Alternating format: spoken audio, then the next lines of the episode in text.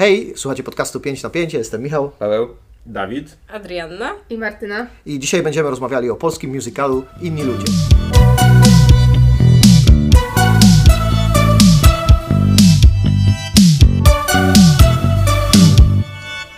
To są polskie paras parasolki z Szerburga, jak to ładnie powiedział na festiwalu w Gdyni Michał Oleszczyk.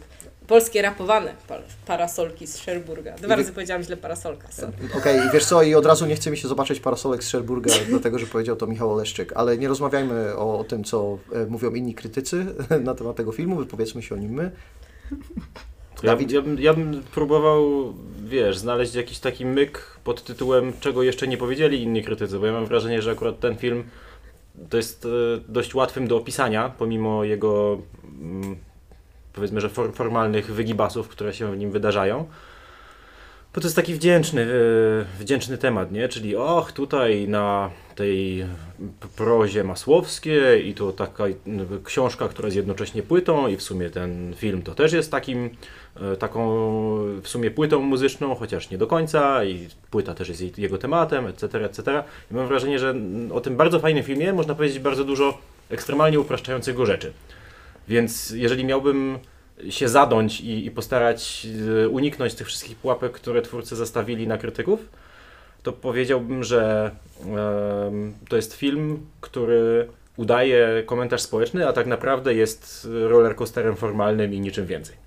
Ja bym zaczęła od tego, żebyś Paweł powiedział, co mówiłeś na prelekcji na temat tego, co w ogóle doprowadziło do powstania tego filmu, bo ja uważam, że to jest całkiem ciekawe. Wydaje mi się, że chronologiczne podejście do tego filmu niekoniecznie mu może oddawać przysługę, zwłaszcza, że on się, mam wrażenie, zaktualizował przez to, kiedy wyszedł.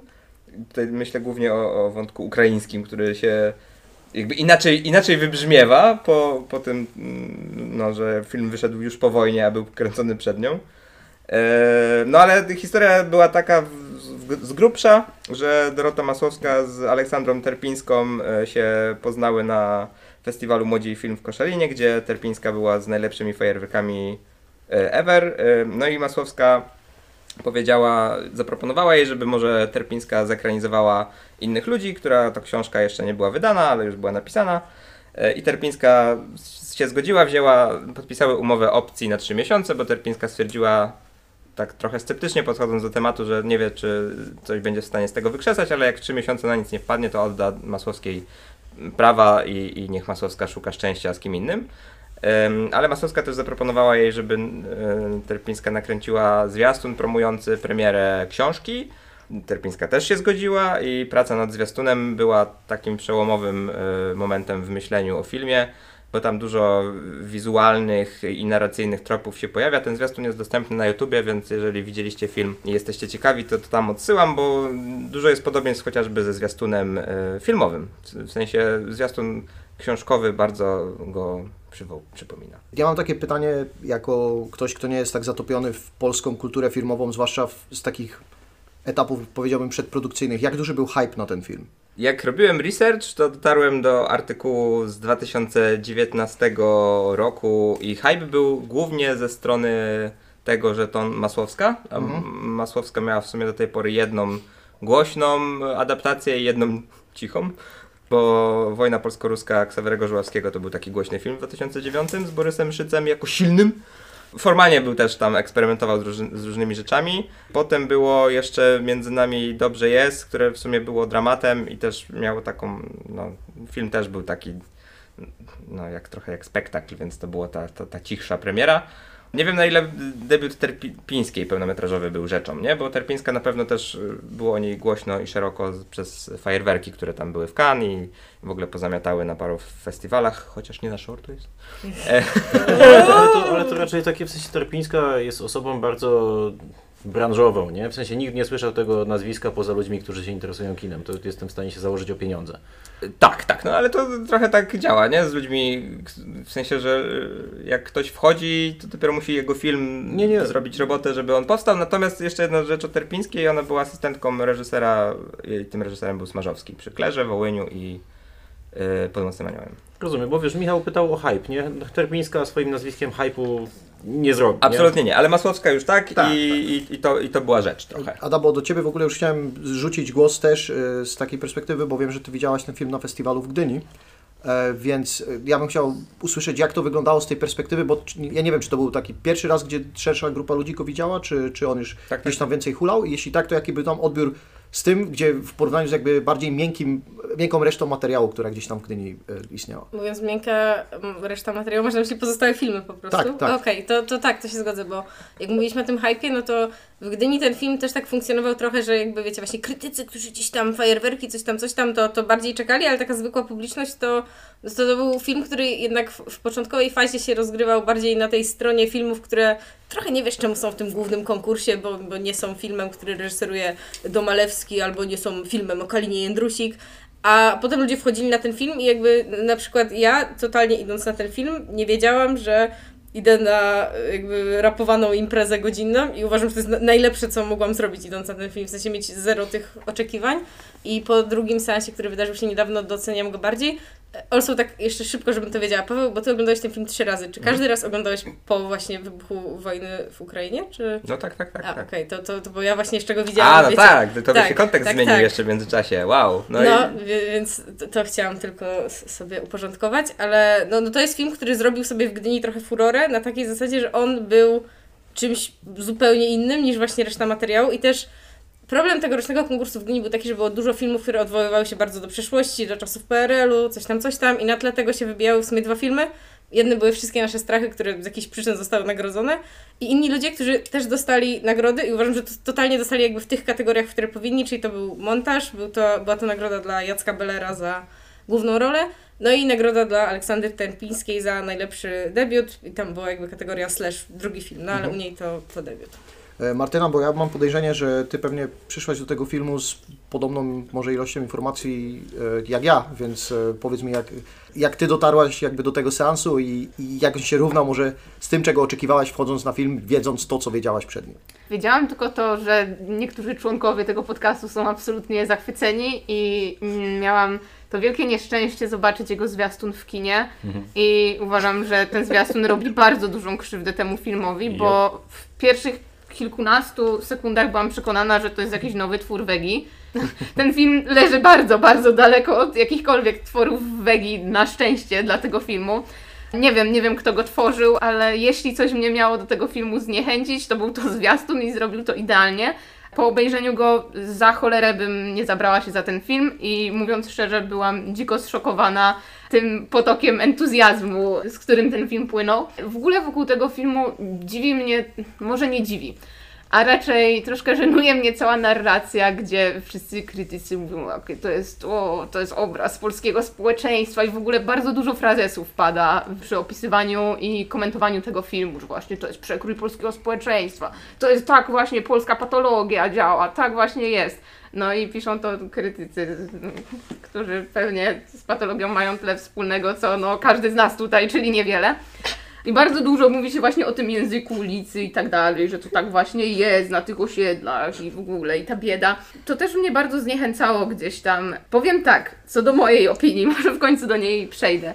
Nie byłam tak zachwycona e, tym filmem, jak co po niektórzy tutaj. W pełni doceniam jakby warstwę formalną i to, że, że on no, robi kompletnego fikoła troszkę w porównaniu do, do, do, do, chociażby zeszłorocznych premier polskich. Jednak nie do końca byłam w stanie wejść w ten rytm i gdzieś byłam poza nim. Yy, Uważam, że to jest bardzo dobry film, bardzo ciekawy, niewątpliwie i też pod, chociażby pod dyskusję, ale no nie do końca jest to kino moje.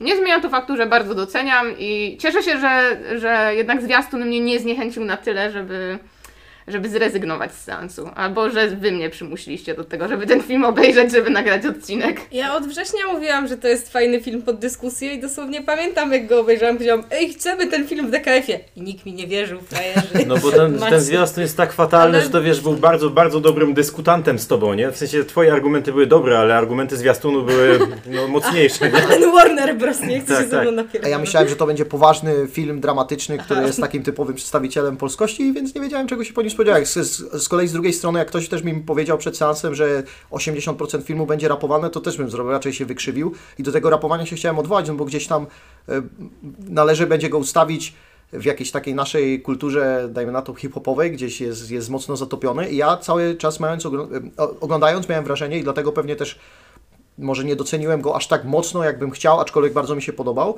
Jestem pewnie bliżej opinii Martyny niż, reszty, niż, e, niż opinii reszty.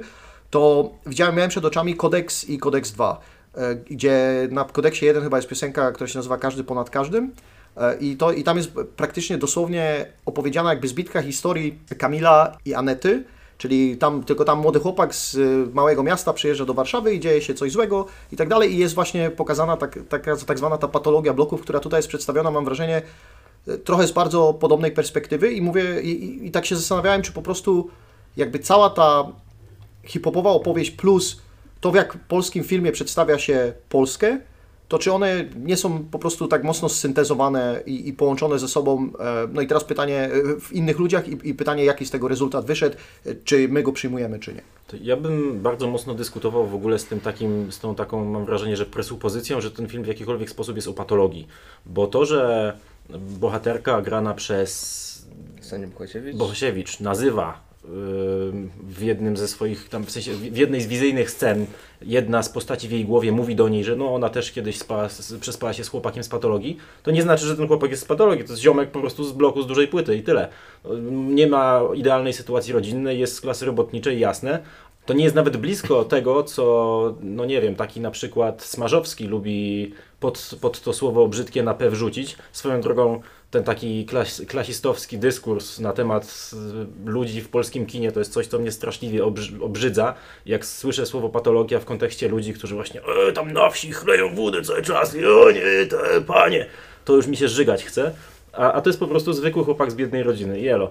Ale to- to question, czy jak słyszysz to w filmie wypowiadanym, czy jak słyszysz to z krytyków? Z krytyków ust. Jakby Okej. w filmie świat przedstawiony ja kupuję i tym bardziej ja rozumiem, dlaczego Bohosiewicz tak o nim myśli, nie? Bo ona jest, wiesz, ona jest ja- japiszonem z wyższej klasy średniej, w związku z czym dla niej mieszają się ludzie, którzy są Wszyscy pod nią. niżej tak, tak, są tak, są, są, są generalnie jednym wielkim worem ludzi, którzy są gorsi od niej, nie? No, no nie wiem, dla mnie już Kamil wpada w patę, nie? To już raczej jest, dla mnie po prostu gdzieś tam w moim frameworku tego, co ja myślę o patologii, no to w tym momencie to jest... E, Ale co on takiego robi, że jest taki no, patologiczny? No, no, no nie tylko, no ale zobacz sobie konstrukcję, że tak powiem, jakby jego rodziny, gdzieś tam powiedzmy brak tego ojca, to jak się matka zachowuje, to y, jak oni siebie traktują, no i wiadomo, że jak będziemy sprowadzać do jakie- jakiegoś ekstremum typu, że patologia to jest tylko i wyłącznie jak jest trzymiesięczne dziecko, którym się pizga jego główką o, o stół, no to wtedy nigdy nie, nie dojdziemy do, do, do tego stanu, w którym nazwiemy coś innego, ale dla mnie to już jest w tym momencie taka patologiczna, o, po, podałbym taką definicję, to jest takie miejsce, z którego prawie nie da się wyjść, bo jesteś ściągany w dół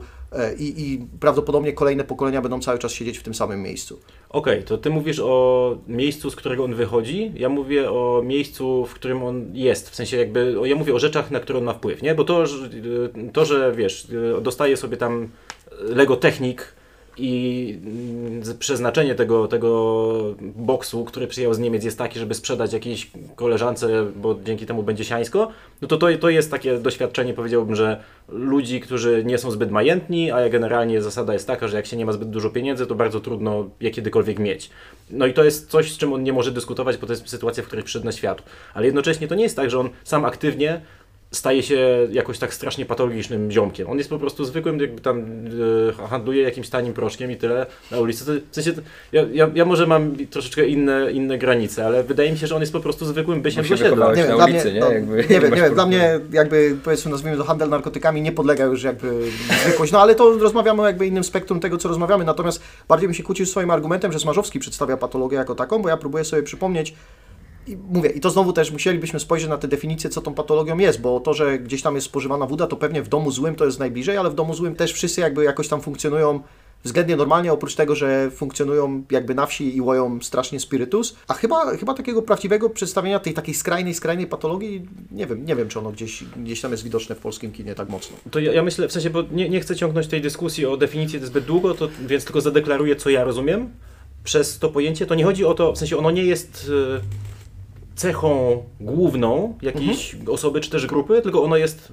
jedną z rzeczy, które świat, znaczy który można powiedzieć o ich zachowaniu. Czyli jak ktoś nawet jest takim normalnym kolesiem, który tam na co dzień nawet ma, ma gospodarstwo 20-hektarowe, ale generalnie cały czas jest zalany w trupa, to to jest patologiczne zachowanie, nie? Tak. I szereg, szereg takich można by wymienić i uważam, że, że ten, e, jak ma na imię bohater Bellera? Kamil. Kamil. Kamil ma, przejawia zachowania patologiczne, Mhm. Ale nie, nie świadczą o nim one w ten sposób, że, że są jego dominującą cechą. Ponieważ są inne rzeczy, które są ważniejsze w jego postaci niż to, że jest patolem, a w przypadku postaci Usmarzowskiego to mamy co prawda zarysowane, że to są ludzie, którzy coś tam mają, ale potem przez 80% filmu oni robią patologię.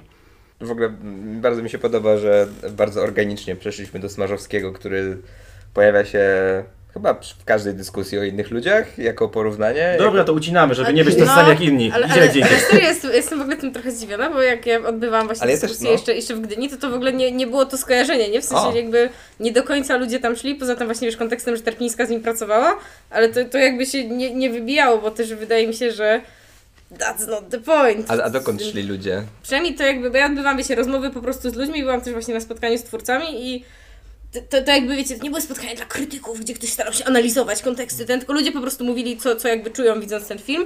I też nie, nie było właśnie tych tekstów stylu przekrój społeczeństwa, tylko po prostu jakby, że, że ej, ej, ten, ten film jakby wpływa na ludzi w taki sposób, że ogląda im się go przede wszystkim dobrze, bo moim zdaniem jeden z największych zalet, on jest po prostu świetnie zmontowany, w sensie bardzo szybko, bardzo dynamicznie, trochę może jakoś tam teledyskowo, ale moim zdaniem ta teledyskowość tutaj nie jest wadą, bo ona nie- jest czymś takim, że masz wrażenie, że oglądasz teledysk przez te 90 parę minut, tylko no, jakby oglądasz legitny film, który ma jakby narrację filmową, nie narrację przeprowadzającą się tylko przez, przez jedną piosenkę.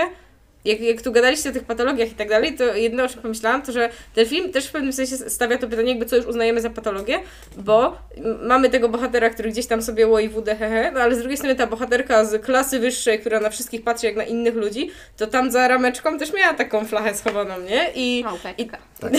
małpeczkę. Za, za zdjęciem rodzinnym, to jest tak piękne po prostu. Tak, tak, ale też ćpają wszyscy, nie? Niezależnie od tego, czy są biedni, czy są bogaci. Tak, A ty- tak, tam, tam ten pan, pan stary z swoją kochanką to też tam Tak, ale to, to też jest takie bardzo warszawskie, nie? No wiadomo przecież, że wszyscy robią dragi, nie? No nie ma to, mimo że 90% ludzi oczywiście nie, tylko sama Warszawa jest na dragach. Ja chciałem powiedzieć, tylko odwołać się do tego, co mówiłaś o, e, o tym, że to jest piosenka i może skojarzyć się z teledyskiem, to ja cały czas e, o tym, jak mówiłaś na dyskusji, to miałem, miałem wrażenie, że to jest po prostu taki e, koncept album, czyli że to nie jest teledysk, tylko zbiór różnych piosenek, który potem jest, z którego robimy na przykład zestaw klipów, który jest jakiś połączony ze sobą i, i w filmie nawet pod, pod względem takim muzycznym czy scenowym też to mamy, bo mamy kawałek instrumentalny, bo mamy jakiś skit, który się pojawia w trakcie, mamy fragment jakiś gadany, no i mamy kawałki, które się przewijają i na przykład otwierają i zamykają utwór. I to do tego pasuje, bo ja też mam wrażenie, że inni ludzie robią coś takiego, że oni pożyczają z tej kultury hip-hopowej, dlatego nawiązuję do tego kodeksu, te takie archetypy typu właśnie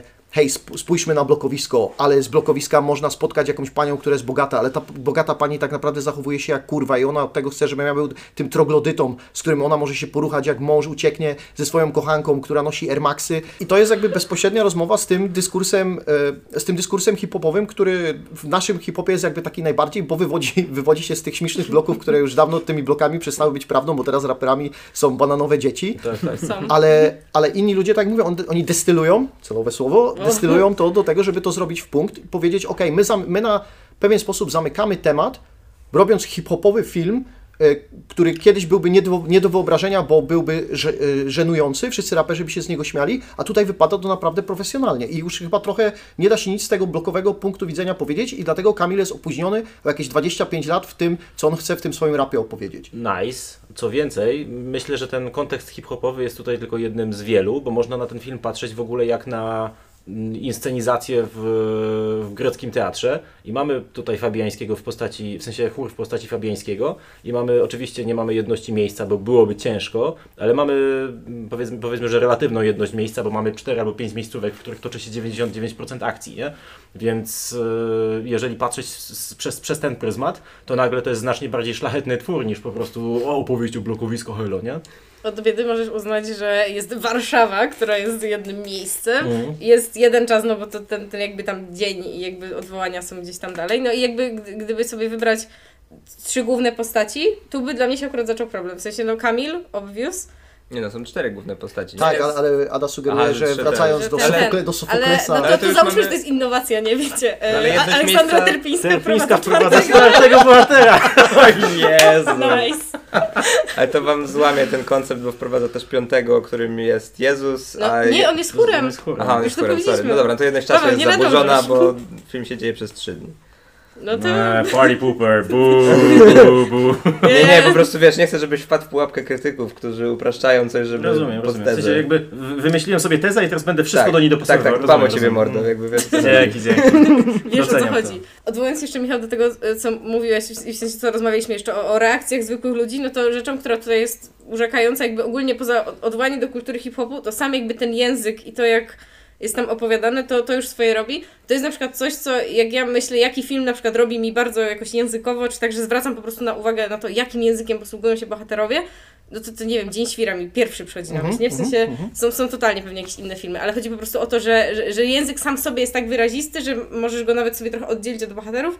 No tak jak tutaj, on jest wzięty z książki, więc jakby ma swoją formę gdzieś tam y, odseparowaną, no i, i on działa, nie? I też, ale chciałam was zapytać w ogóle, y, bo mówiliśmy też o tym, że ten film mógłby być cringe'owy albo śmieszny.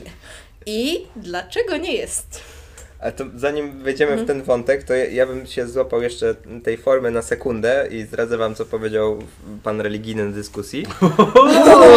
Nie dotyczyło to ani Jezusa, ani jego matki. E, pytanie dotyczyło, czym są bity. I z tego się wywiązała taka trochę cofająca nas e, o, o kilka kroków rozmowa tłumacząca, czym są bity, kim jest ziomek od bitów, czy to jest to samo co dealer i tak dalej. Ale zrodziło to taką refleksję we mnie, ym, nie tylko we mnie zresztą. Czy ten film jest zrozumiały poza pewną bańką? To znaczy, czy jeżeli nie masz pojęcia o, nie wiem, tworzeniu muzyki, czy o kulturze hip-hopowej, albo nie wiem, śpisz w szopie całe, całe swoje życie, to czy ten film tłumaczy sam siebie, nie? Na, na takim stopniu, żeby być zrozumiałym. Myślę, że wymaga pewnej biegłości kulturowej, nazwijmy to, ale jednocześnie nie bardziej i w troszeczkę bardziej wdzięczny i szanowany przeze mnie sposób niż wszystkie kinofilskie filmy, które wymagają zobaczenia 400 innych wcześniej i jakby to jest y, film, te, te, te filmy powstające tylko i wyłącznie po to, żeby 6 osób mogło się masturbować do swojego intelektu. Ten film taki nie jest, on jest znacznie bardziej otwarty na widownię, która potrzebuje coś tam przynieść do niego, ale nie za dużo. No bo Tak przede wszystkim to wszystko jest takie, nazwijmy te historie są dosyć relatable, no ciężko by było ich się w- nie, nie wgryźć w te takim podstawowym poziomie. Bo ten film wymaga kontekstów takich kulturowych i bardziej obyczajowych niż, niż tego właśnie, że znasz na przykład konkretne dzieła, czy nie wiem, tu nie musisz znać konkretnych raperów, konkretnych tekstów, bo to się nie do tego w ogóle odnosi. Nie musisz nawet znać tej Masłowskiej, ale jeśli mieszkałeś kiedyś w bloku z płyty, albo chociaż wiesz, gdzie są bloki z płyty na twoim rejonie, to, to że tak powiem, wiesz o co chodzi, Marta. No, i- no i rapu w radio też się nie da usłyszeć. Martyna. E, I w ogóle jeśli chodzi o tą warstwę językową, no to Masłowska potrafi robić coś, co bardzo niewielu twórców potrafi zrobić, czyli jednak ten język, który jest jako tak stylizowany, potrafi, potrafi go tak uplastycznić, że on faktycznie brzmi jak realne słowa, które mogły zostać wypowiedziane, bo bardzo łatwo byłoby przekroczyć te granice i zrobić z tego jakąś wręcz parodię, gdzie ten język byłby już na tyle udziwniony, że on nie brzmiałby jak coś, co może wypowiedzieć normalna osoba bo gdzieś tam e, w natłoku kurew by się zagubił kompletnie sens, mm, a ona tego nie robi. I zarówno, znaczy, je, jeśli chodzi o tę te powieść, e, nie miałam okazji czytać, ale Wojnę Polsko-Ruską, owszem, sposób w jaki ona operuje językiem jest czymś e, rzadko spotykanym. I myślę, że to też bardzo dużo i też bardzo dobrze zrobiło filmowi. Ze względu na to, że jednak kiedy się czyta, łatwiej jest zaakceptować język, który nie brzmi naturalnie. W momencie, w którym on dostaje głos i zostaje wypowiedziany przez kogoś, no dużo łatwiej jest zauważyć, że zostało to przesadzone, bądź, yy, bądź o, już ociera się gdzieś tam o granicę absurdu. I język działa tam świetnie.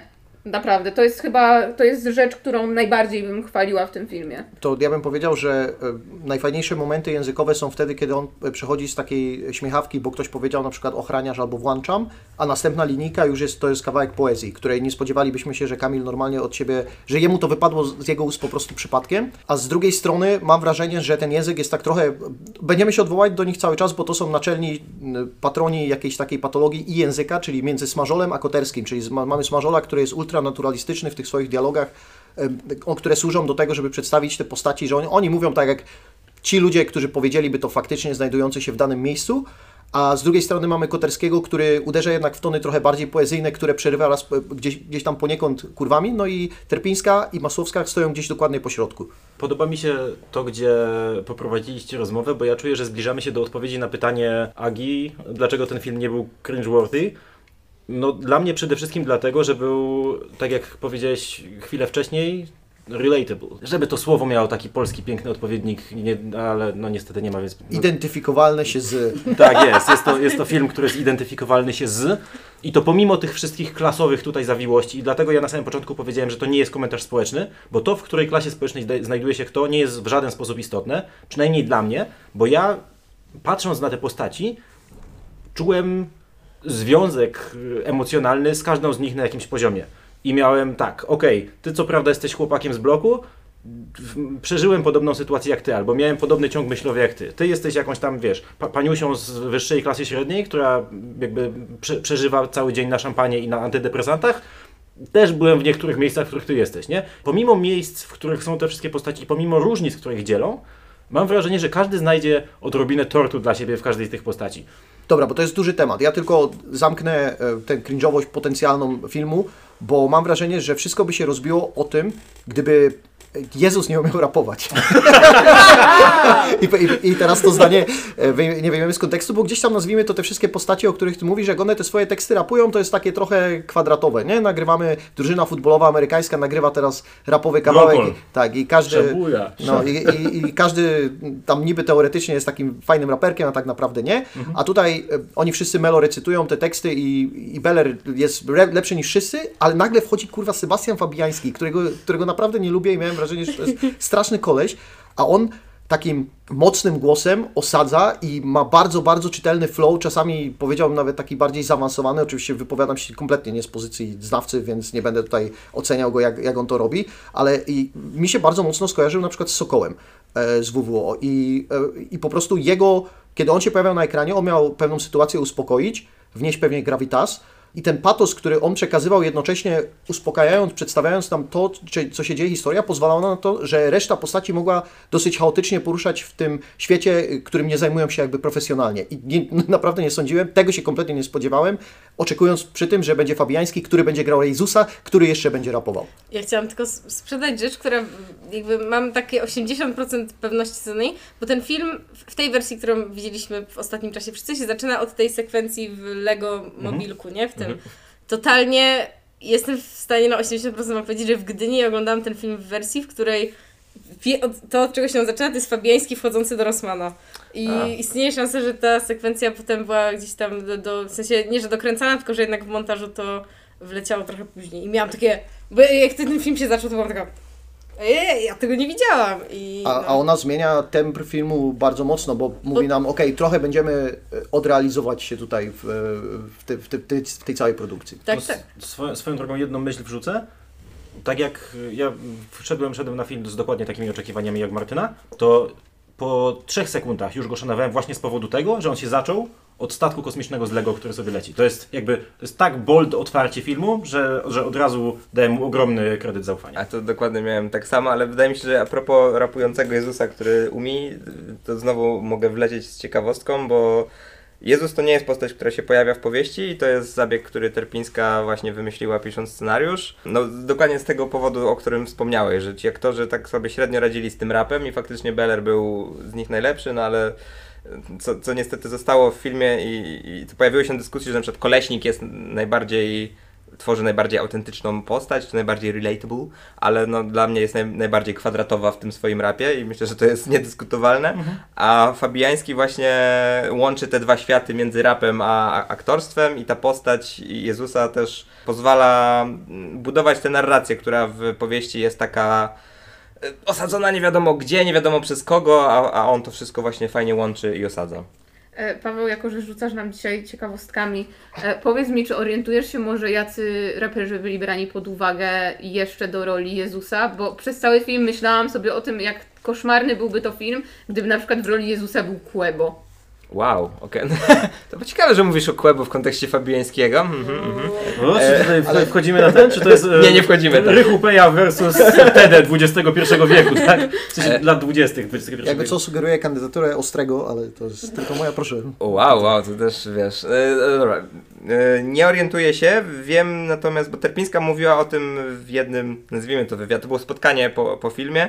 Mówiła o, o postaci Jezusa w kontekście tego, że aktorzy średnio sobie radzili z rapem, a z kolei próbowali z raperami, ale raperzy nie chcą rapować nie swoich tekstów. Więc z tego co zrozumiałem, postać Jezusa jest wynikiem em, myślenia jakby wyjścia z impasu, nie? Że, że, że ci raperzy byli raczej przewidywani jako bohaterowie, a nie wiem, gdzie wtedy była narracja i te wszystkie teksty, które ostatecznie przypadły Jezusowi.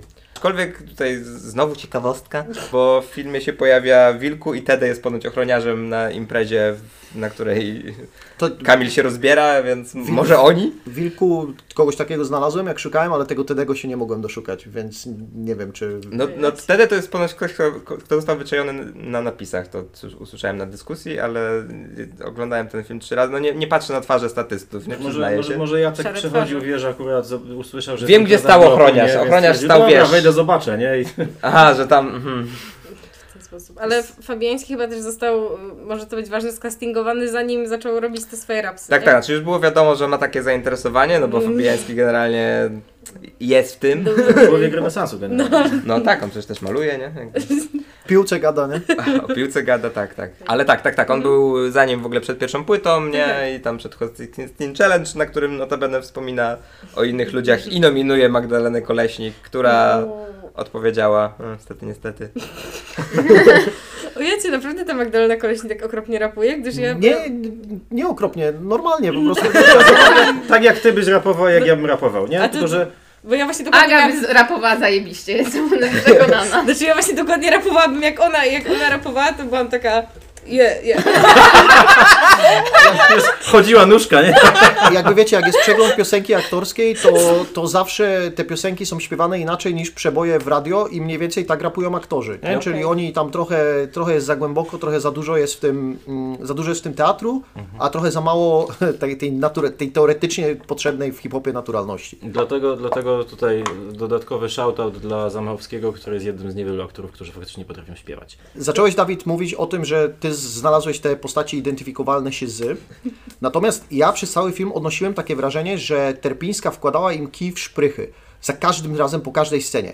Mamy, w przypadku Kamila jest to najbardziej widoczne, bo on z jednej strony rysuje nam się jako postać, której powinniśmy współczuć, bo zalążkiem tej traumy jego dzieciństwa, y, tym, co jest takie mm, wysubli, wysublimowane z tego jego dzieciństwa, jest to, że on dostał ten statek kosmiczny jako Lego Technics, ale mama tak naprawdę chciała ten to Lego Technics sprzedać, więc mu go rozebrała i go y, sprze- i, i po prostu potem próbowała sprzedać. Ale mała dygresja, on go nie dostał. Nie? To No, prezydent no, no, no, nazwijmy... no. Co jest jednak istotne w tej charakterystyce. No okej, ogóle do- jaka wybredna siostra, ja bym się zajebiście cieszyła z takiego Lego. Może, może, może tutaj, jak będziemy rozmawiać o jakimś seksizmie i tak dalej, to może to też się gdzieś tam może pojawić. Nat, natomiast y, i, i dobra, i dostajemy takie sytuacje, że kiedy powinniśmy o, znowu mu się noga podwinęła, a w następnej scenie prawie za każdym razem on robi coś okropnego, nie? Albo, albo kogoś bardzo nie szanuje, albo, albo wstawia jakiś taki fat-shamingowo anty-LGBT tekst do współlokatorki Anety, albo, albo dosłownie jest o milimetr od zgwałcenia jakiejś laski na, na, na imprezie. I w tym momencie po prostu mam wrażenie, że takie, że Terpińska nam tak podsuwa cukiereczek i ona mówi, ha, nie dla psa kiełbasa, to jest zła osoba, źle, że współczułeś. I, i, on, I mam wrażenie, że to jest trochę tak jak Fincher, który mówi, nikt nie jest tak naprawdę dobry i wy się zastanówcie nad sobą, dlaczego wy się próbujecie identyf- identyfikować z tymi postaciami, chociaż najwyższą cenę oczywiście płaci za to Aneta. Ja wiem, że to jest bardzo daleko, ale o tym jest cały piąty sezon Bojacka Horsemana, nie? To znaczy... Ding. Nie, tak. Do, do bingo tutaj możesz sobie dopisać, ale, ale, ale tak, w sensie jakby dla mnie to jest tylko dodatkową wartością, że film najpierw pokazuje ci coś, z czym ty jesteś w stanie się utożsamić, a potem pokazujesz, że to niedobrze, pokazuje, że to niedobrze i że to wiesz, to, że, że na ekranie jest postać, która ma jedną z twoich wad, to nie znaczy, że twoja wada jest e, w tym momencie wybaczona, czy jakby znika, tylko że wręcz przeciwnie. Znaczy, mi się wydaje, że to w ogóle jakby jest rzeczą w tym filmie, że te postaci są w ten sposób konstruowane, że ty każdą z nich jesteś w stanie zrozumieć, nie znaczy to, że jesteś ją, że możesz ją usprawiedliwiać czy cokolwiek, a to, że jesteś w stanie gdzieś tam przejrzeć się w nich trochę jest jakby dużą zaletą, w sensie, że to cię do nich przyciąga i to jest jakby, ponieważ pociągnę kontakt z Dawida, bo oczywiście, że obejrzałam Boczaka dwa tygodnie temu, jak wszystko, e, to jestem na świeżo, to, to, to jakby o to chodzi też jakby w kreowaniu takich antybohaterów, że nie kreujesz osób, do których ani nie jesteś w stanie dorównać, ani nie stawiasz się nad nimi i patrzysz na nie z góry, to, to jakby o to chodzi, nie? Że masz te tak kompleksowe charaktery, że, że gdzieś możesz z nimi rezonować, nie musisz, ale przynajmniej jakby wiesz, z czego wynikają jakieś ich podjęte czynności. Wiem, ale też wiem, e, że te postaci nie będą dążyć do żadnej zmiany i zaraz wytłumaczę dlaczego, bo jakby nie... Od... To nie jest dla mnie elementem tego, że na przykład ja ten film odbieram gorzej, bo to nie jest jakby ocena na plus, na minus, tylko to, co ja wyniosłem z tych postaci. Bardzo dużym motywem tego filmu jest Kamil mówiący o tym, że dlaczego dobrzy ludzie muszą być y, dobrzy, a źli sobie mogą po prostu być źli, bo on z siebie stawia po stronie tego dobrego człowieka. On, wszystkie te cztery postaci myślą, że to są dobrzy ludzie, którzy znaleźli się w okolicznościach, które powodują, że oni wypadają jakoś tak źle. A Terpińska i Mas Masłowską, no, mam, mam wrażenie, sugerują, że no zaraz, ale jak oni są postawieni w jakichś sytuacjach, gdzie mogą podjąć złe decyzje, to oni je podejmują i nie mają w sobie żadnej refleksji, żeby się zmienić, bo oni wolą krytykować cały świat dookoła siebie, zrzucać na jakąś swoją przeszłość to, że im nie wychodzi, e, zamiast, e, zamiast wykonywać jakąś, jakąś pracę do przodu i tak naprawdę ta patologia, od której zaczęliśmy dyskusję, to nadal pozostaje w tym, że te postaci nie mogą ruszyć się z miejsca, cały czas tkwią w tym samym bagienku. To ja bym powiedział, że oni nie zrzucają na swoją przeszłość, tylko zrzucają na innych ludzi. I to jest, e, w ogóle ocena to jest bardzo ważny temat, bo tu już, to, to już padło, że wszyscy oceniają wszystkich i i to też jest ciekawe w sumie, nie? No bo Iwona ocenia Kamila, że jest troglodytą, a on ocenia ją, że jest taka właśnie za bogata i w sumie mogłaby się tym podzielić. Kolej, jej mąż Iwony, jak jedzie samochodem i korkuje miasto, to wszystkich wyzywa od tego, że o tak, bo szlachcic to nie wsiądzie z motłochem, a sam jedzie, nie? I... To, jest, to jest w ogóle kapitalna mowa, jak on jedzie tym samochodem i mówi, po co wy wszyscy jedziecie tym samochodem o tej godzinie, bo dosłownie słyszałem mojego ojca, który to samo mówi. Ale on że- ma powód. Ale on, ma On powód. przynajmniej ma powód, I, jest, to że, I powinna być taka scena, że całe miasto jest taki jeden dymek od każdego samochodu. Ja przynajmniej mam powód. No ja przynajmniej mam powód, dokładnie.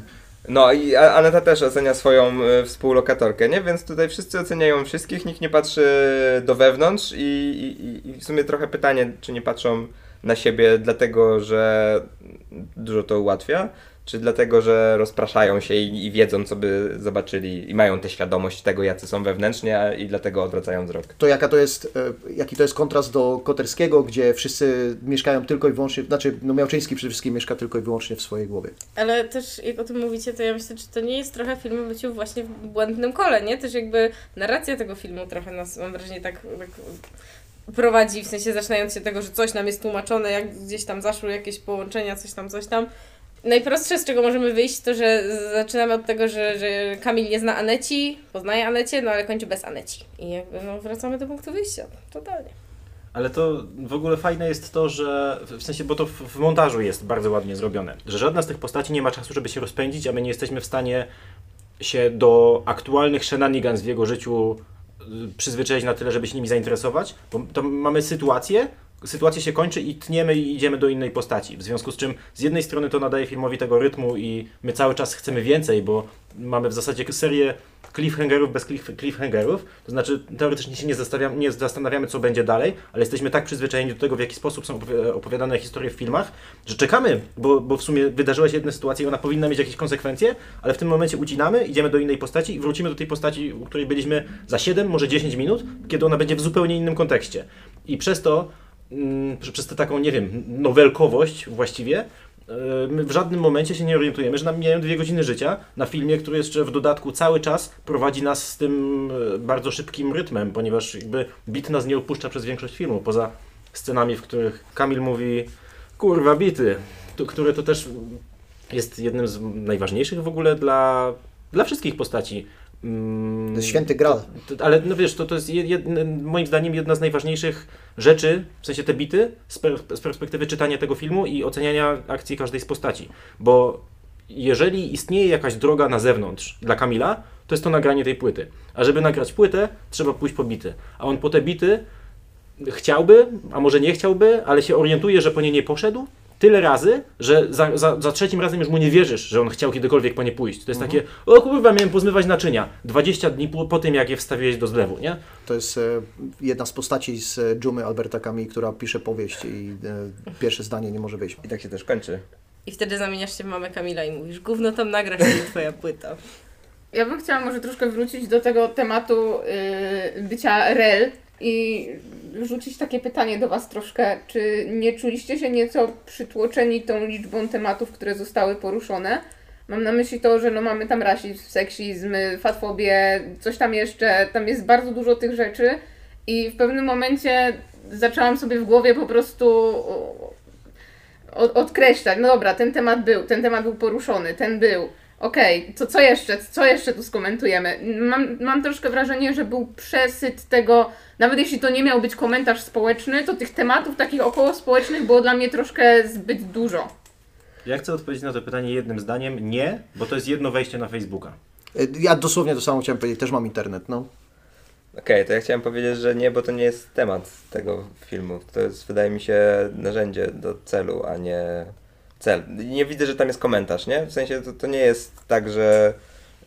Yy, I też nie zgadzam się dlatego z osobami, które mówią, że tam widzą jakieś moralizatorstwo. Nie zgadzam się, że Terpińska jakkolwiek komentuje te tematy, w sensie nie mówi wprost, u patrzcie, to jest złe, tak nie można. Ona obserwuje rzeczy, nie? Ona mówi, no to wy powiedzieliście w sumie, patrzcie, te rzeczy są obecne w naszych życiach, chcemy tego czy nie, one się dzieją obok i tak jest i zauważmy to. I, i to już będzie ważny krok, y, żeby może tego nie było, to już jest moje dopowiedzenie, ale ona na tej obserwacji kończy. I, i dlatego ja nie, nie, nie mam poczucia przytłoczenia, bo dla mnie temat jest wspólny i temat to jest jakieś poszukiwanie bliskości, a to jest z kolei wspólne dla wszystkich bohaterów. E, Ale to jest też jakby kluczowe do, do tego faktu, że to jest jakby o innych ludziach, bo to są te zdania, które każda z osób znajdujących się w danym miejscu będzie wypowiadać o innych ludziach, mając jakieś swoje, y, mając jakieś swoje takie uprzedzenia. Bo to wszystko to jest jakby to, co jest wyrzucone w ten film, a ten film jakby przede wszystkim ma jeszcze tą zaletę jakby swojej formy tego, jak on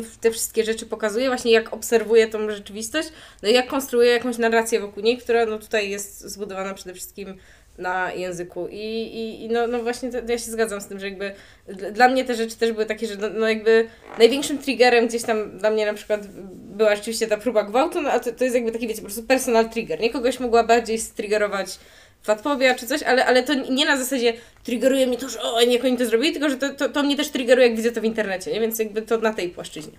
A to jest w ogóle ciekawe, bo, bo, bo ten gwałt jest wrzucony tuż przed tym, jak Kamil ma najbardziej jakiś taki kruchy moment w swoim życiu, więc to jest ta, ten kij w szprychy. T- Paradoksalnie, nie? Że ona wywraca tego Kamila i mówi nie identyfikuj się z nim, on jest złym człowiekiem, tuż przed tym, jak on ma ten upadek swój i właśnie masz ochotę mu trochę współczuć. Chcemy wejść na chwilę w, tą se- sekwencję upadku, czy jeszcze nie? Kurde, ja chciałem wejść na chwilę w to, o czym mówiliście, o tym szybkim montażu, e, bo. Dawid powiedział o tym, że, mm, że ten montaż jest bardzo szybki i się nie orientujesz, kiedy ci mijają dwie godziny. I że też em, kończy się jedno shenanigans i mamy cięcie, idziemy w drugie. I z jednej strony myślę, że to jest coś, co sami bohaterowie robią, to znaczy właśnie to rozpraszanie się ciągłe, a z drugiej strony jest jeden moment w tym filmie, w którym ja się za każdym razem, jak go oglądam, łapię i, i że ten film dla mnie zwalnia. To jest moment, kiedy Iwona się snuje po domu i tam wyciąga, so, wyciąga sobie serce Tak. tam jest wolniej. I tam jesteśmy dłużej i to jest moment po tym, jak ona... W sumie po tym, jak ten dzień się skończył, bo tam jest też takie dosyć wyraźne zakończenie pewnego rozdziału, kiedy ona podejmuje decyzję, czy powiedzieć mężowi, że go zdradza, czy jednak powiedzieć mu, że tam, nie wiem, stuka zderzak. Czy to Co? też nie jest, w sensie scena wyciągania serca nie wydarza się też po tym, jak ona odbiera jego telefon i, i słyszy jego kochankę? Bo wydaje mi się, że to jest też dla niej moment pod tytułem Tak, ona wyciągam tam później serce. przychodzi pani sprzątaczka i Mhm. ona zaczyna, zaczyna tam sobie, sobie doić wino zaraz po tym, jak ten, jak pan, e, pan jej mąż poszedł, poszedł do pracy. Po tym, jak mieli mm, fantastyczną, najbardziej agresywną rozmowę o emocjach w historii, która nic nie zmieniła, a potem... Że on się trzęsie, ale się nie trzęsę. Tak, No tak, tak, tak, tak, tak. Ale to jest właśnie taki moment, kiedy ten film mam wrażenie zwalnia i potem zostajemy z tą Iwoną trochę dłużej i się nie rozpraszamy i, i, i też ona dociera, no w sumie to, że odbiera jakiś telefon i to też jest jakieś takie taki rozpraszacz, ale jednak zostajemy z nią i z jej sercem, no. Mam teorię, dlaczego tak jest. No. Może, w sensie, to może być głupie, może nie, ale to, to, że to jest rano i ona jeszcze nie zdążyła wziąć żadnych prochów i ona jeszcze nie wypiła żadnego alkoholu, to sprawia, że jej organizm, je, w sensie do, do jej mózgu dociera więcej bodźców i ona jeszcze ich nie zdążyła zagłuszyć. I ona już bierze to wino, już zaczyna je pić, w związku z czym już zaczyna uciekać od tych prawdziwych emocji, które w niej są, już je chce zagłuszać, ale jeszcze nie zdążyła. Okej, złapię się tego, bo myślę sobie o poranku Kamila i on chyba się zawsze budzi na kacu.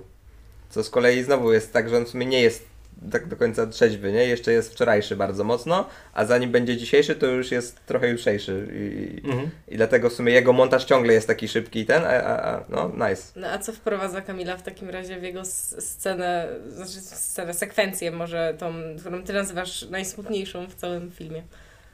Ale w jakim sensie co go W wprowadza? sensie, no, że tak jak tutaj Dawid teraz ukuł trochę tą teorię na temat tego, jak ona tam nie jest jeszcze na żadnych środkach zagłuszających z Mhm. rana i dlatego to zwalnia, że czy jakby to jest po prostu to, do czego doprowadzał nas cały film, do tego momentu, kiedy narracja zwalnia, wchodzi pianinko wspaniałe, pozdrawiam Hanie Rani. Właśnie to, o czym mówię przy okazji Iwony, to jest forma, nie? Że tam jest wolniej, tam montaż zwalnia.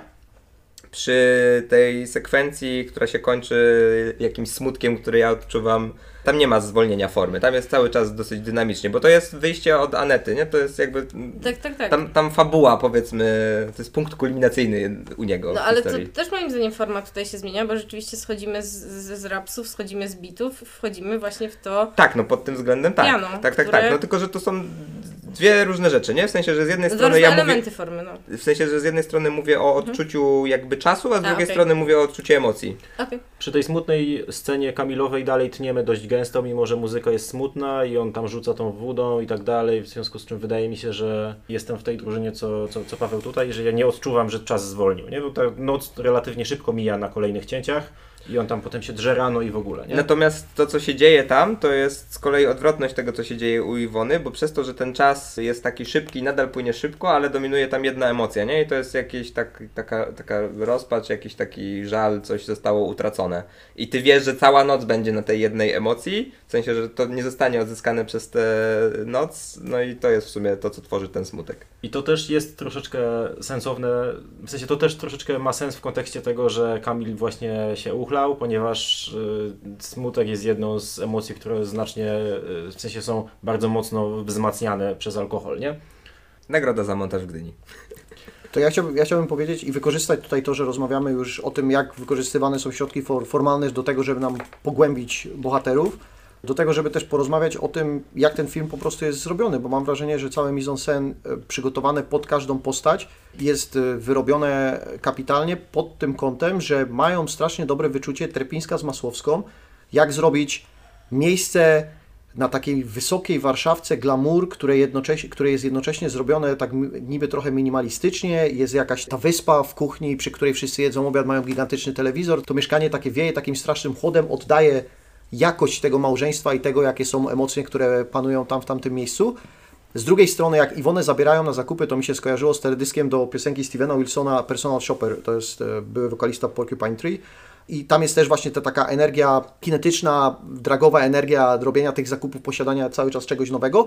A z drugiej strony, jak ona chce przejść, Terpińska, chce przejść do tego, żeby pokazać, hej, teraz jesteśmy w blokowisku i to blokowisko będzie wyglądać faktycznie jak blokowisko, to zaraz mamy ten sam klimat, jak chłopaki spod bloku kręcą sobie teledysk, bo nagrali w piwnicy jakąś tam piosenkę i to też nabiera tego klimatu, mimo że to wszystko nadal jest otoczone w takiej banieczce takiej pewnej liryki. Nie? I tego, nie, nie nazwałbym tego żartu, ale tego takiego konceptu, który nam mówi teraz my dajemy Wam taką hip-hopową rzeczywistość, gdzie znajdziecie prawdziwe emocje, ale też zbudujemy Wam pewną mm, coś, co, co tak naprawdę nie do końca istnieje, ale potraficie sobie wyobrazić i będziecie myśleć, że to tak wygląda. To ja bym tylko oddzielił dla porządku Masłowską od Terpińskiej, bo Masłowska w powieści robi to, co mówisz, za pomocą marek, które są, które się pojawiają też w filmie i są często wymieniane i tylko w sumie Chateau Rosso y, jest zamienione z Carlo Rossi. Natomiast y, scenariusz napisała Terpińska, nie? Więc to wszystko, to całe mise en scène to już jest Terpińska i jej... No i Yy, wiadomo, i ekipa zespół. produkcyjna, ale no ja oczywiście skrótem myślowym to tak, tak, no,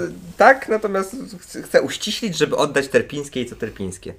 Jeśli w ogóle chodzi o Terpińską, to ona zrobiła bardzo dobrą robotę w tym, żeby nie zrobić z tego filmu jakiegoś zbioru gagów, bądź anegdot, bądź teledysków. Co myślę, że się nie do końca udało w przypadku wojny polsko-ruskiej, która jest gdzieś tam mieszanką paru sketchów wziętych y, z książki, e, więc no jak najbardziej najwyższy szacunek dla niej. Potencjał memiczny tego filmu oceniam nisko. Tak rozmawiamy o ośrodkach i o odczuciach, które one kreują. Czy wy albo w trakcie tego filmu, albo po wyjściu z niego mieliście jakieś fizyczne uczucia? Odczucia, czy, czy raczej to było takie, powiedzmy, że intelektualne przyjęcie dzieła sztuki? Na pewno fizycznie jakoś zareagowałem i zareagowałem trochę negatywnie, bo przedstawianie Polski pod, z tej perspektywy to już, nawet jeśli robimy to w jakiś sposób karyka, karykaturalnie, bo tutaj ta karykatura jakby funkcjonuje, zwłaszcza jakby jak to przyłożę to moje czytanie, to mam wrażenie, że patrząc na Polskę e, z takiej perspektywy newsów, tego jak internet wygląda, tego jak Polska faktycznie funkcjonuje, to mam wrażenie, że to już jest takie robienie żartu tylko i wyłącznie uderzanie w dół, że nie da już się z tego za bardzo zażartować, bo my mamy taką rzeczywistość, no to w tym momencie opowiadamy tym samym o tym samym i, i tak trochę byłem zły wychodząc z filmu, e, bo mówię, dobra, okej, już widziałem to w naprawdę w milionie innych miejsc, ale dopiero potem jak się zastanowić i, i przyłożyć właśnie tę liryczność i to, że, że ten film mówi, że stoimy trochę z takim pewnym dystansem opowiadając o tym, to to nie jest taka typowa opowieść, hej, zobaczcie jak, jaka ta Polska jest, e, jest kijowa i jak ciężko się w niej żyje i na żadnym socjoekonomicznym e, poziomie nie da się funkcjonować bez problemów. Ja bym powiedział, że moją reakcją jest za każdym razem to, że świat nie rymuje. To jest to, z czym ja wychodzę i to jest coś, co musi ze mnie zejść po chwili, nie? Że, że za pierwszym razem jak wróciłem do domu, to napisałem post, który był rymowany, bo tak bardzo byłem w tym. A ostatnio jak się dyskusja zaczęła i ludzie mówili, to tak czekałem aż zarymują i nie rymowali i się zorientowałem, że oni, oni jednak nie będą celować w to, żeby za zachować ten rytm. Mi poza tym, że tak y, fizycznie to tam, tam nóżka latała, w sensie takim, że, że jakby w trakcie się bardzo wczuwałam, to po ja ogólnie mam takie intelektualne reakcje na zasadzie, to jest film, który ja totalnie chcę, chcę dostać w całej kopii, chcę go sobie porozkładać na czynniki pierwsze i jako powiedzmy ktoś, kto aspiruje do tego, żeby gdzieś tam około naukowo zajmować się filmem, i ja go chcę rozłożyć, zanalizować w każdą stronę, bo uważam, że on jest, on ma tyle też w sobie detali, które go robią, a to jest coś, co ja bardzo lubię w filmach, kiedy te rzeczy, których nawet nie zauważasz na początku, ale kiedyś temu przyjrzysz, to rozumiesz jakby dlaczego coś wywołało w tobie konkretny efekt. To, to ten film totalnie ma milion takich rzeczy.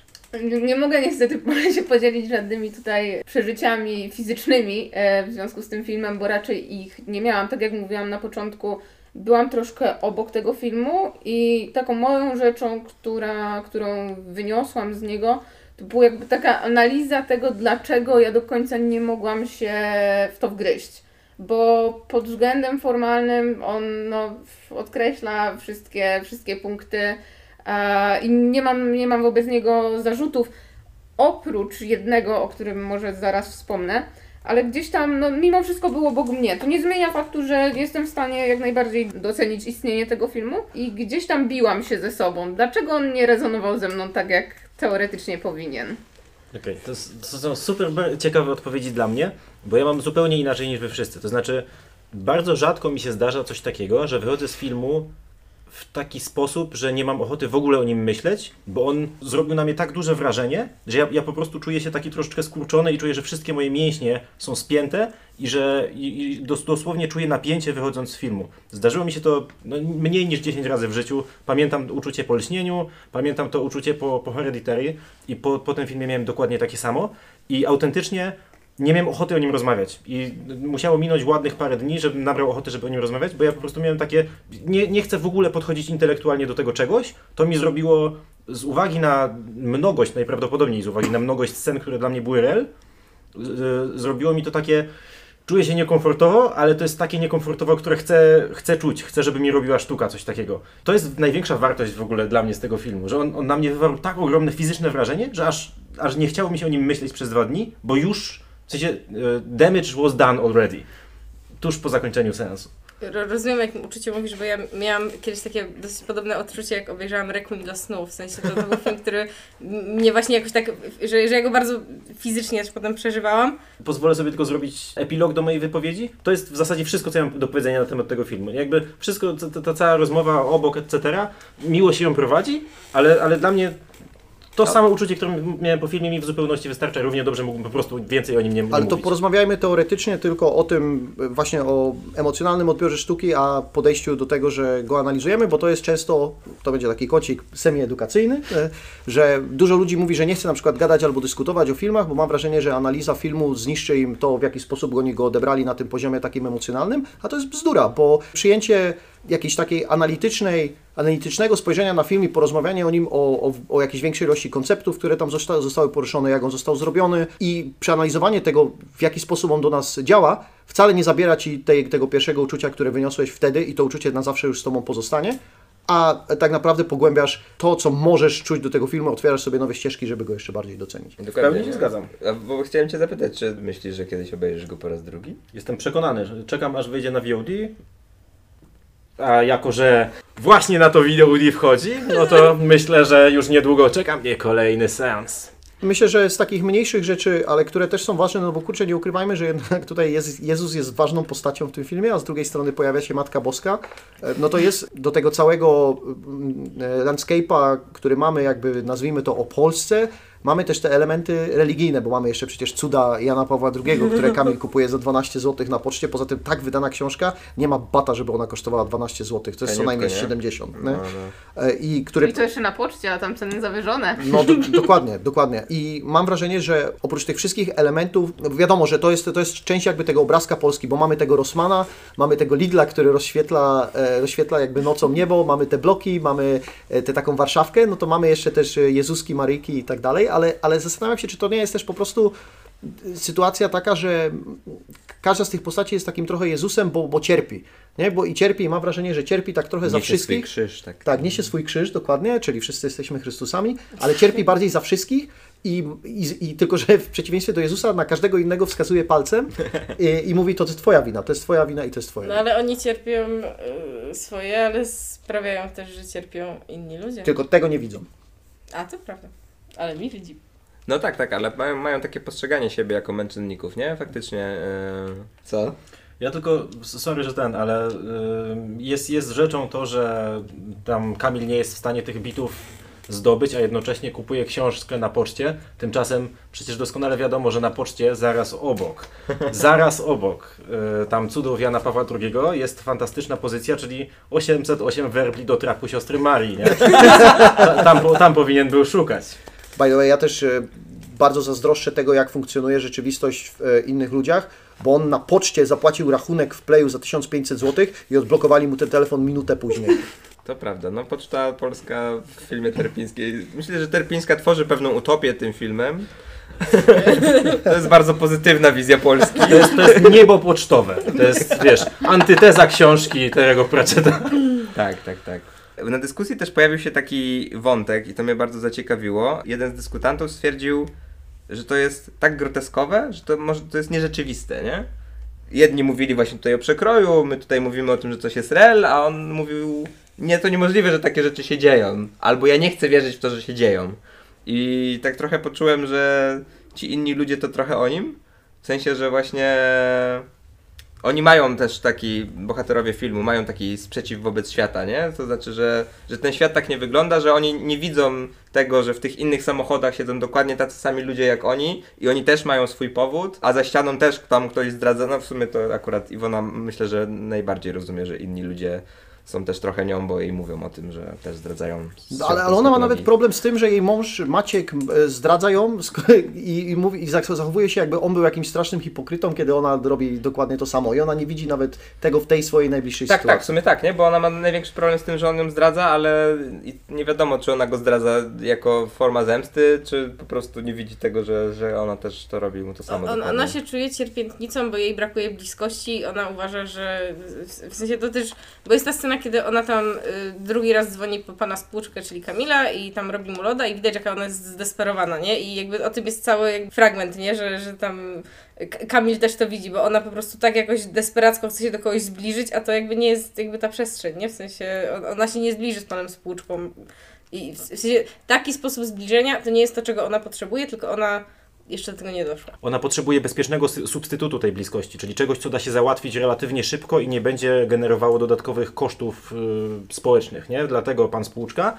Mm, Więc y, w tej takiej pokrętnej logice, że to się uda załatwić, próbuje w ten jeden tam, nie wiem, 10-minutowy mm, szybki numerek, y, czy też nawet nie numerek, tylko szybkie felatio to załatwić, ale jednocześnie myślę, że ona sobie zdaje od samego początku sprawę z tego, że to nic nie da, tylko że tak czy inaczej dąży do, do, do, do, do, całego tego aktu, no bo nie ma innego pomysłu, nie? W sensie to jest, wie, że to jest zły pomysł, ale to jest jedyny pomysł, który ona ma. Bo to, to jest też jakby pomysł adekwatny do tego, jak ona załatwia wszystkie inne jakieś swoje potrzeby, no, typu dziecko jest głodne, muszę uciszyć dziecko, dzwoni, zamawia. Jest bardzo Ona- kompulsywna w tym, nie? Tak, tak, i to to samo By the way, zamówienie kurwa makaronu bez sosu i to jest... Z wody, Jak- tylko z wody. No jak, jak miała być symbolika tego, że oderwanie od rzeczywistości, to to już się bardziej nie dało, bo wiesz, wycię, wyciągnięcie suchego makaronu, wsadzenie go do goto, gotowanej wody, nawet Iwona chyba powinna to umieć, ale No ale to to samo jakby jeszcze tylko kończąc, to jest jakby to, kiedy ona tam jest ta scena, że idzie na zakupy i tak dalej, ona po prostu wszystko załatwia szybko na telefon i,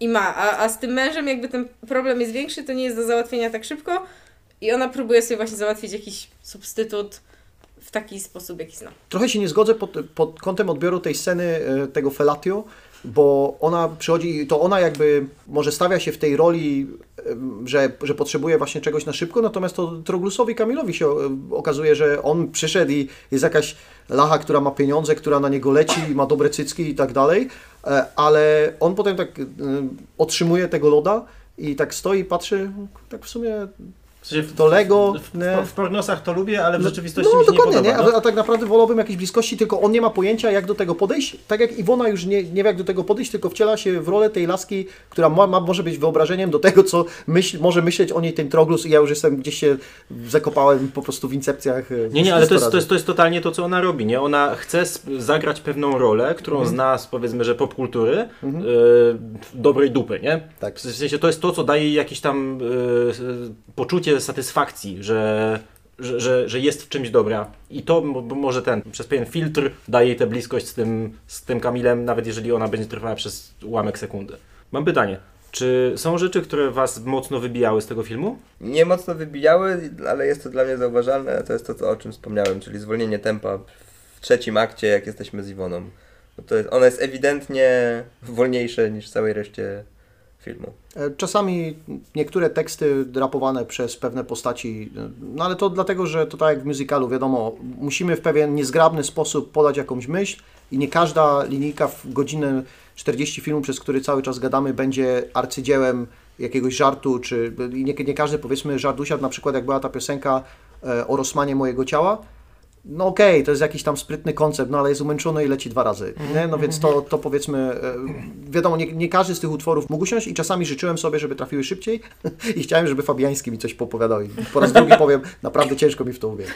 Jeśli chodzi o mnie, to były chyba dwa takie momenty, a raczej sceny w filmie. To jest ta, o której wspomniał Paweł, bo prawdopodobnie to była jedyna scena, w której poczułam o to, że się ocieramy o krężówę. E, no, czyli jest to ta scena wyjmowania i krojenia serca. Mam takie, oj, oj, tu trochę żeście popłynęły, panie. A, a drugą taką sceną był y, chyba drugi rap Aneci, kiedy ona robi makeover swojej koleżanki.